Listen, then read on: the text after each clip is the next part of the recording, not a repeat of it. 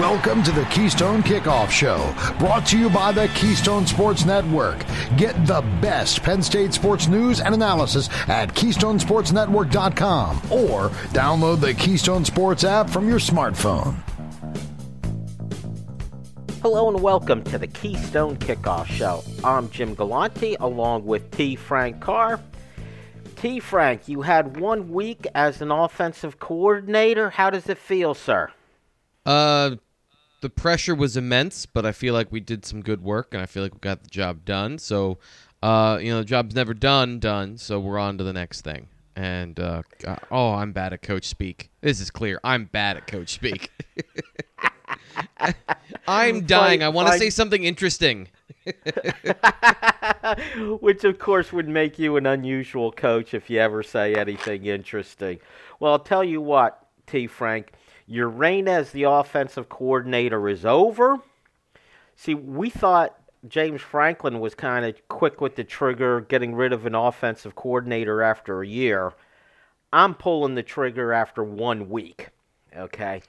And it's not that... It's not that you couldn't do the job as offensive coordinator. You're leaving things better than where you got them. But I just feel like we need some work done now on the other side of the ball. I don't know if I could. I'm not going to call it a promotion. It's a bit of a lateral move. But we want to take your expertise to the other side of the ball. This week I'm going to make you the defensive coordinator. Are you ready for that? Yes. Yes, I am. Okay. Well, let's before you start your reign as defensive coordinator, let's talk about what happened with the changeover from Brent Pry, longtime defensive coordinator, went to Manny Diaz. We only, got what? Manny Diaz, we hardly knew you. It was 4 or 5 months. Now it's time for the T. Frank era on defense. Yeah. But let's talk about Manny Diaz first and what differences we would see with the Manny Diaz defense as compared to Brent Pry. It's faster. That's the main thing is I think you look at they're basically the same thing. They're almost like, evolution happens when you separate two common species over millions of years in different locations. They're basically the same animal, but they're horses and zebras sort of thing. Brent Pry's defense is a little more traditional, a little more three linebackers, have some traditionally sized football players up front. Manny Diaz is speed with a side of speed, and then for dessert you have some more speed. So everything's fast, everything's aggressive, everything's downhill. In a way, I think the ideal Manny Diaz defense shrinks the field into about 15 yards because you're playing on the other side of the line of scrimmage. Now, there's some boom or bust to that. There is some risk on the back end. But with a good defensive line, and that's why pressure is so important, it limits the options of the offense. And that's really the goal of most defenses is to do that. Either, traditional fronts with strength and size to prevent the run, put you in third and long, then you go after somebody with pass rushers, and, that's when you bring in your sub-packages on the field. But with Manny Diaz, it's attack, attack, attack. And that to the fans sounds great until you have a game like the Illinois game last year where someone just runs all over you because if you're emphasizing speed on defense, are you de-emphasizing size and might you be vulnerable to someone just running the ball right down your throat? I don't know if that's accurate, too, because Penn State had two 300-pound tackles in the middle. They just were young. They did not know how to handle reach blocks. They had the same defensive ends they had the whole game. It's just that you and your linebackers, Brandon Smith is 240 pounds. He's not small. Like, there were some bad matchups, and there were some bad fundamentals up front, and it was just a bad game. Like, it was a bad game for the front seven. Guys that normally play with discipline, that normally play well. Jesse Lucchetta wasn't particularly effective in that game, and Nick Tarburton also not particularly effective in that game. So, guys that you would expect to be good. We'll get into some of the changes I would make. And I think there's some that I'm going to agree with you here. But the difference to me is never necessarily size. It's are you executing your assignment the way you should? And, you know, I'm sure we can semantics that out into being size, but, you know, in that particular game, that particular instance and those situations had a long conversation about 2019 and Minnesota. And it's like, Penn State fans remember getting run on the entire game and that Tanner Morgan had all day in the pocket. Neither of those things were true, but they felt true because of things that happened in that game. So, you know, I think on the most part, these systems aren't as weak as some fans think they are. All right, let's take a look again what Manny Diaz is planning to do and then see if you're in agreement with it or if you would be doing something different, T. Frank. I think the big change in personnel is Jonathan Sutherland moving from safety to linebacker. And although there's two different questions to that, is that Jonathan Sutherland can be a good linebacker, or is this a conceptual change where essentially we're now seeing a 4-2-5 where there's two linebackers and there's essentially an extra safety? Which is it, and is it what you would be doing? It's both. It's both of those things. So that's that's another coaching answer. You're not going to commit to one or the other, right? Okay. Right? So I'll give you the 5-minute answer here, even though we've got a 12-minute segment. It is a philosophical conversation about semantics, is what it is.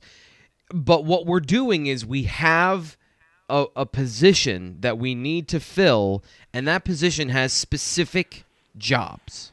So it's not as much about the body type, or it's not as much about the position as what am I trying to accomplish here? And the field linebacker, the Sam linebacker in Brent Pry's defense, the striker position in Manny Diaz's defense is what he's called it previously, if you look at his old depth charts at Miami. This position primarily plays underneath coverage in the flat, covering against bubble screens and jet sweeps and anything underneath, any underneath coverage. So to call that position a safety is incorrect because that position never plays in the deep part of the field. Now, when it comes to the body type, Penn State previously had used linebackers that had been at a minimum 230 pounds. I went back and I looked at most of them were about 230 or heavier. And they were safety-like in their abilities. Cam Brown was 6'5", 230. So he ran and he moved despite his size. All the way up to Curtis Jacobs. Curtis Jacobs was another great example of a guy who has safety-like abilities. He's 6'1", runs well, is like a box safety. So in a cover three, in a traditional NFL cover three, the box safety is playing on that side of the field. That's the exact same position, and it's the difference of 5 pounds, traditionally, like 225 versus 230. So we're having a conversation about what is the primary skill and what are you emphasizing in that position, because that position has two jobs. Support at the edge of the box, but for the most part, deny the space on that wide side of the field. So Penn State previously had used linebackers that had safety skills, and that's why you'd see them give up plays in the underneath coverage. You would see them at times, it's a really hard job to do, and they would be good in run support, but they would sometimes lag behind in underneath coverage. And if you look at their PFF grades or some of the metrics, that's where all of those bad plays come from. The ball's being thrown to the sideline. How are you supposed to cover that in less than a second unless you knew the play was coming? If you're a coverage player, you have the tendencies to do that. And that's the switch. It's a priority of, to me, it's a priority of speed and coverage ability with run support and blitz ability. That's the difference in this defense versus what Brent Pry did. So really what you're saying is this was a coverage linebacker position that now is being manned by someone who just happened to have been classified as a safety all along. Sort of. And this is the added wrinkle into what Penn State has done over the years is they don't recruit Sam linebackers. They don't recruit guys that are safeties that play. They recruit will linebackers that have the speed because Penn State puts their best athletes at the will linebacker, and they introduce them to the game of football at that position, and then eventually they graduate over and play in the box. So Penn State was never recruiting a Sam. They were recruiting two will linebackers every year and a Mike. So whichever one was ready to play earlier, they'd play at that position. So they had three linebackers on the field. But there was never I don't think it was the priority that fans thought it should be or that it might be, that you want to have three of each position. You recruit each one of those every year, and that guy then plays for 3 years. It was kind of a revolving door at that position.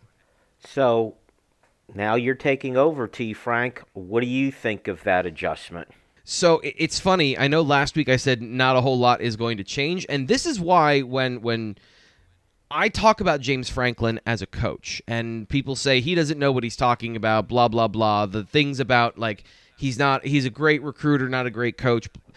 James Franklin gets the big picture. I agree with, philosophically, all of the coverages he runs. I agree with the offenses he runs to some degree. I would be a little less diverse. I'd be a little more specific in my schemes. But on defense, I would run this system. I would run a 5-2, probably more like Manny Diaz, and I would go after those elite players for that striker position in recruiting because they're a very specific skill set. We can get into that in the next segment, but This is what I would run. Jimmy Johnson in the NFL was a long-time great defensive coordinator. I like his lineage, the 4-3 defense that he runs, the systems, the zones. I like two high safeties. Hard to play single high in college anyway, but the ideas and the concepts that are baked into this particular style of this 5-2 defense, I think it leads to flexibility. I think it leads to greater diversity of coverages and good pressure.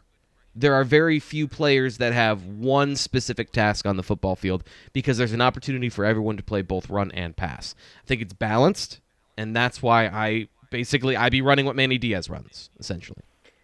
Just to clarify, you're calling it a 5-2? I'm sorry, a 4-2. Thank you. A 4-2. Okay. Yeah. Okay, I just wanted to make sure. Five being the coverage players, five being the safety. I was reversing it, like you have two safeties, two corners, and a slot player. Okay, no problem. I just wanted to make sure that we understood that we're not getting an extra defensive lineman, then you're sneaking them in without letting us know. No. Very stealth-like on your part there, T. Frank. All right, that is it for quarter number one, where we kind of set things up. You said you like how Manny Diaz does things, but I'm sure you would like to add your touches to it, T. Frank, to this defense. We're going to see what those things are in quarter number two. This is Jen from Collegiate Athletic Travel. We've been offering travel to the biggest Penn State games for over 50 years. This fall, we continue that tradition in partnership with Keystone Sports Network with a trip to the Penn State-Auburn game. Join us for charter flight, staying at the team hotel, transportation to and from the game, and even a great tailgate party at the stadium are included. For more information, go to athletictravel.com or call 1-800-788-4414.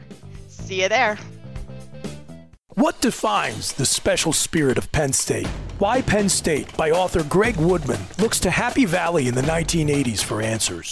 Featuring rare photos, original essays, and exclusive interviews with Coach Paterno, this beautiful 256-page full-color hardback edition explores the why behind We Are. It's chicken soup for the Nittany Lion's soul and makes the perfect gift for any Penn Stater in your life, including you.